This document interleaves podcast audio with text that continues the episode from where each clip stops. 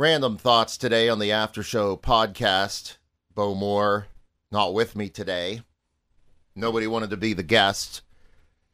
Well, the Pirates, they're making us more excited about Steeler football season as uh, they're in their tailspin. They got to get back together, got to get back to winning.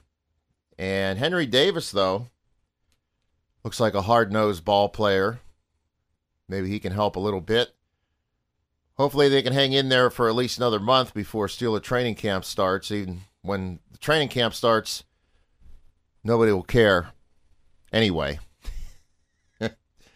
big weekend coming up with Thunder.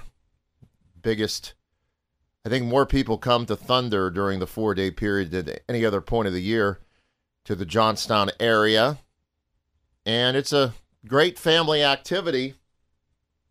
You can take the family, and even if you don't like bikes at all, you can get some delicious food. Pretty cool. We talked on the show this morning dinner or supper. When I was growing up, it was always supper, and it was always early. And it seemed like everybody sat down all the time. Now it's dinner. We'll be lucky if half of the five family members are there.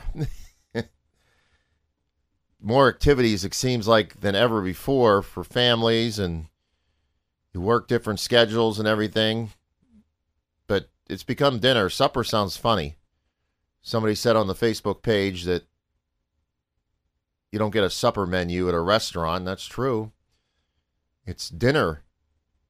And then somebody else commented that supper is the evening meal, dinner is the big meal of the day. That's why you can have Sunday dinner for lunch, which happens a lot of times too.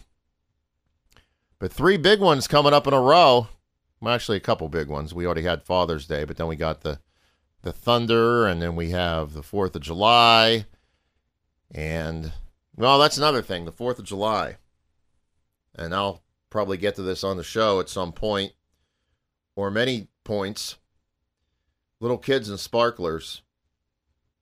We let four year olds swing sparklers in the air. It's the 4th of July. It's Independence Day. But the tip of that sparkler's thousands of degrees.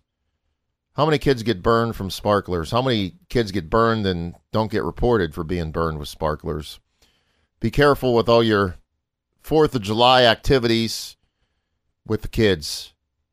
They burn themselves. That could be a mark forever. But Bo going to be off another day.